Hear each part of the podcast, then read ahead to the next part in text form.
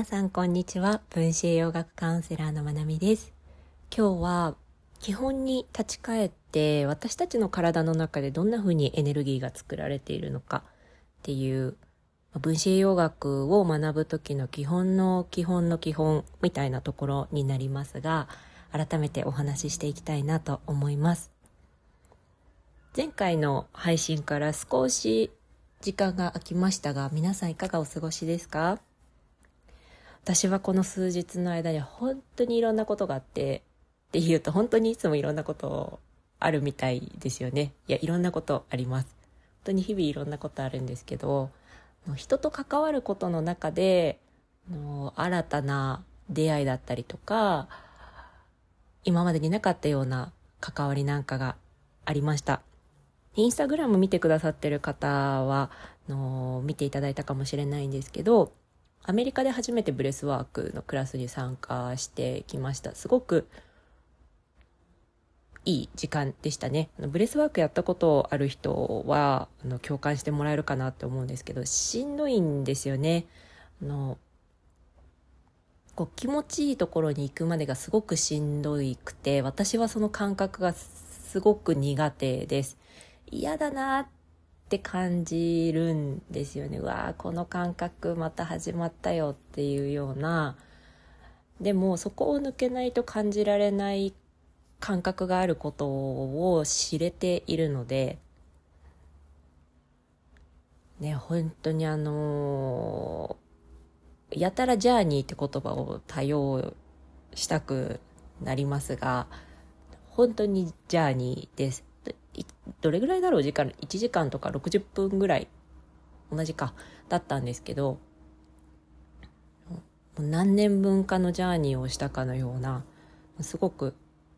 良かったですね。やっぱりリードする人が変わればその場の場が変わるのでホールドのされ方も違います。もちろん。でそれの違いもすごく心地よかったし新たな場を知れてすごく良かったですね。でこう植物の力と交わりながらのブレスワークでまたそれも新鮮でした。それが一つだったりあとは月に1回の PNT トレーナーの勉強会に参加をして任意の二次会のような何て言うんだろうな。こうみんなでこうのカジュアルに話すような場っていうとこにも参加して久しぶりに話ができたり話を聞けたり他の人のね状況のシェアだったりとかクライアントさんとの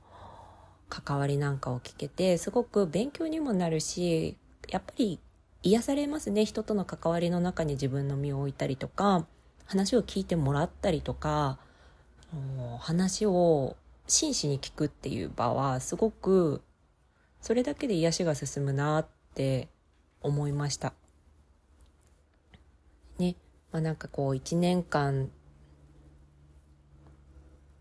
こう振り返ることが最近多いでそういう節目なんだと思います私にとって。多分これが10月ぐらいまで続きますね。で、まあ、どれぐらい遠くまで自分が来たかっていうとこ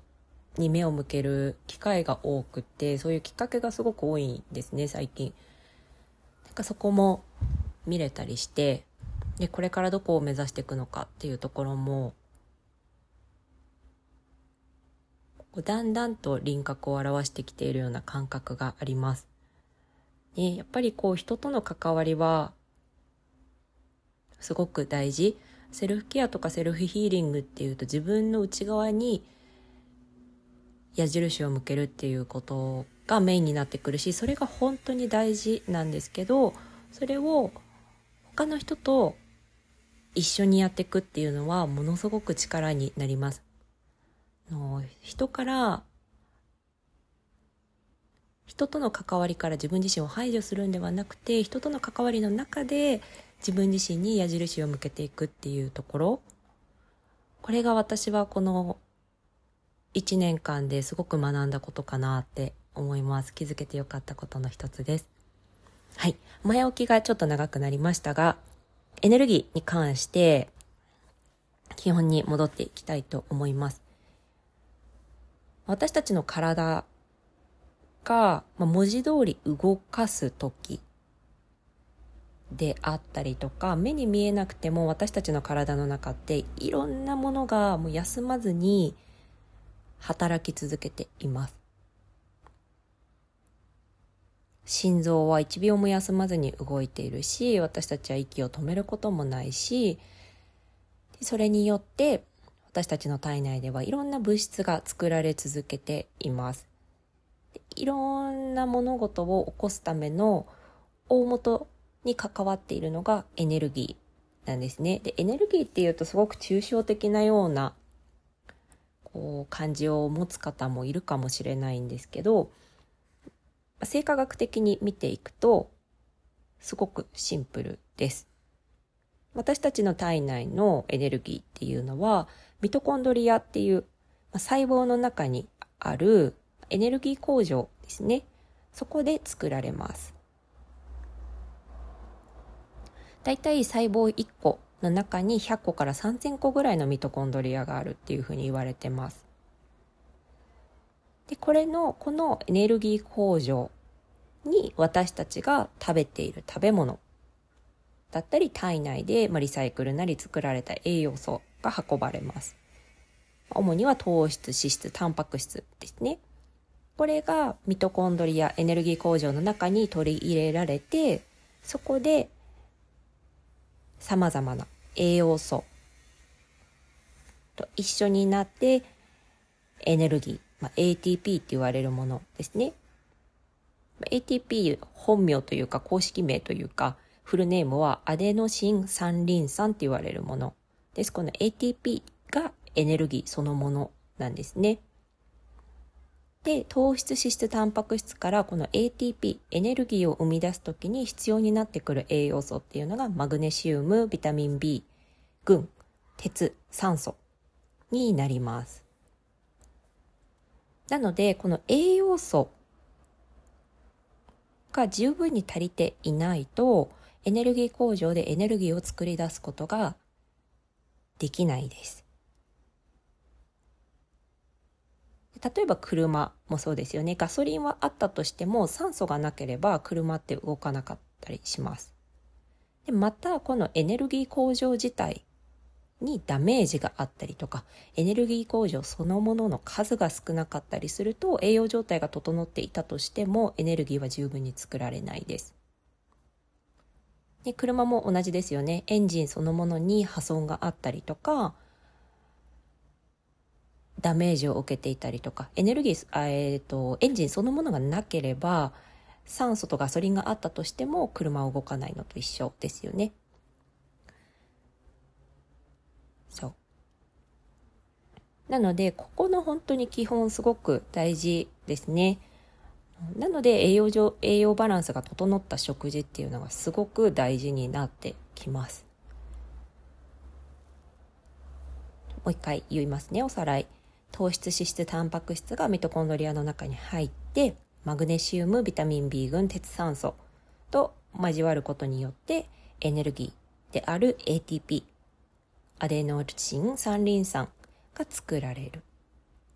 でミトコンドリアの数が十分にあることミトコンドリアがダメージを受けていないことっていうのもエネルギーをしっかり生み出していく上で大事になっていきます。こういう生化学的なところこの日本えーと、人の体の基本的な構造を学べるのも分子栄養学のすごく面白いところだなって思います。高校の時に生物とか本当に目を向けたタイプなので私はもう本当にゴリゴリの文系なので後悔しましたね。なんであの時ちゃんとやらなかったんだって科学とか。科学の先生すごく面白かったんですよね。おじいちゃんの先生でもう科学に対する愛があふれる先生だったんですけどあまりに私があのアレルギー反応を起こしたので科学に対して。全然やらなかったんですよね。もうすごく後悔してますが本当にねあのこうやってまた学ぶ機会ができてすごく楽しいです。分子栄養学ってあのサプリだけって思われがちなんですけどこういう人の基本的な構造フィジオロジーに基づいてそれをより良くしていくためにはどうしたらいいのっていうそれのツールの一つがサプリメントに過ぎなくて実際のところはサプリメントを取る以外のことの方がやること多いです。しサプリを取る以外のことに真摯に取り組めなかったらサプリを取ってもほとんど意味がないと思ってます。っていうのも結局はライフスタイルを変えていくことができなかったらば体から出てるその症状だったり病気のメッセージを精神誠意を受け止めてないことになりますよね。あのしっかりと向き合ってないしその病気だったり症状を生み出した生活習慣生き方っていうところを見直さずにサプリだけを取ってるっていうのはもう頭痛薬がサプリに変わっただけ痛み止めがサプリに変わっただけなんですよねなので分子栄養学イコールサプリメントって思われがちなんですけど実際のところは違うよっていうのを声を大にして言いたいです、まあ、もちろんサプリも本当にの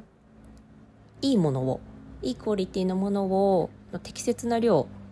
適切な種類をとっていくと本当にいい効果は生まれますがサプリメントありきじゃないっていうところは改めてお伝えしたいなと思います。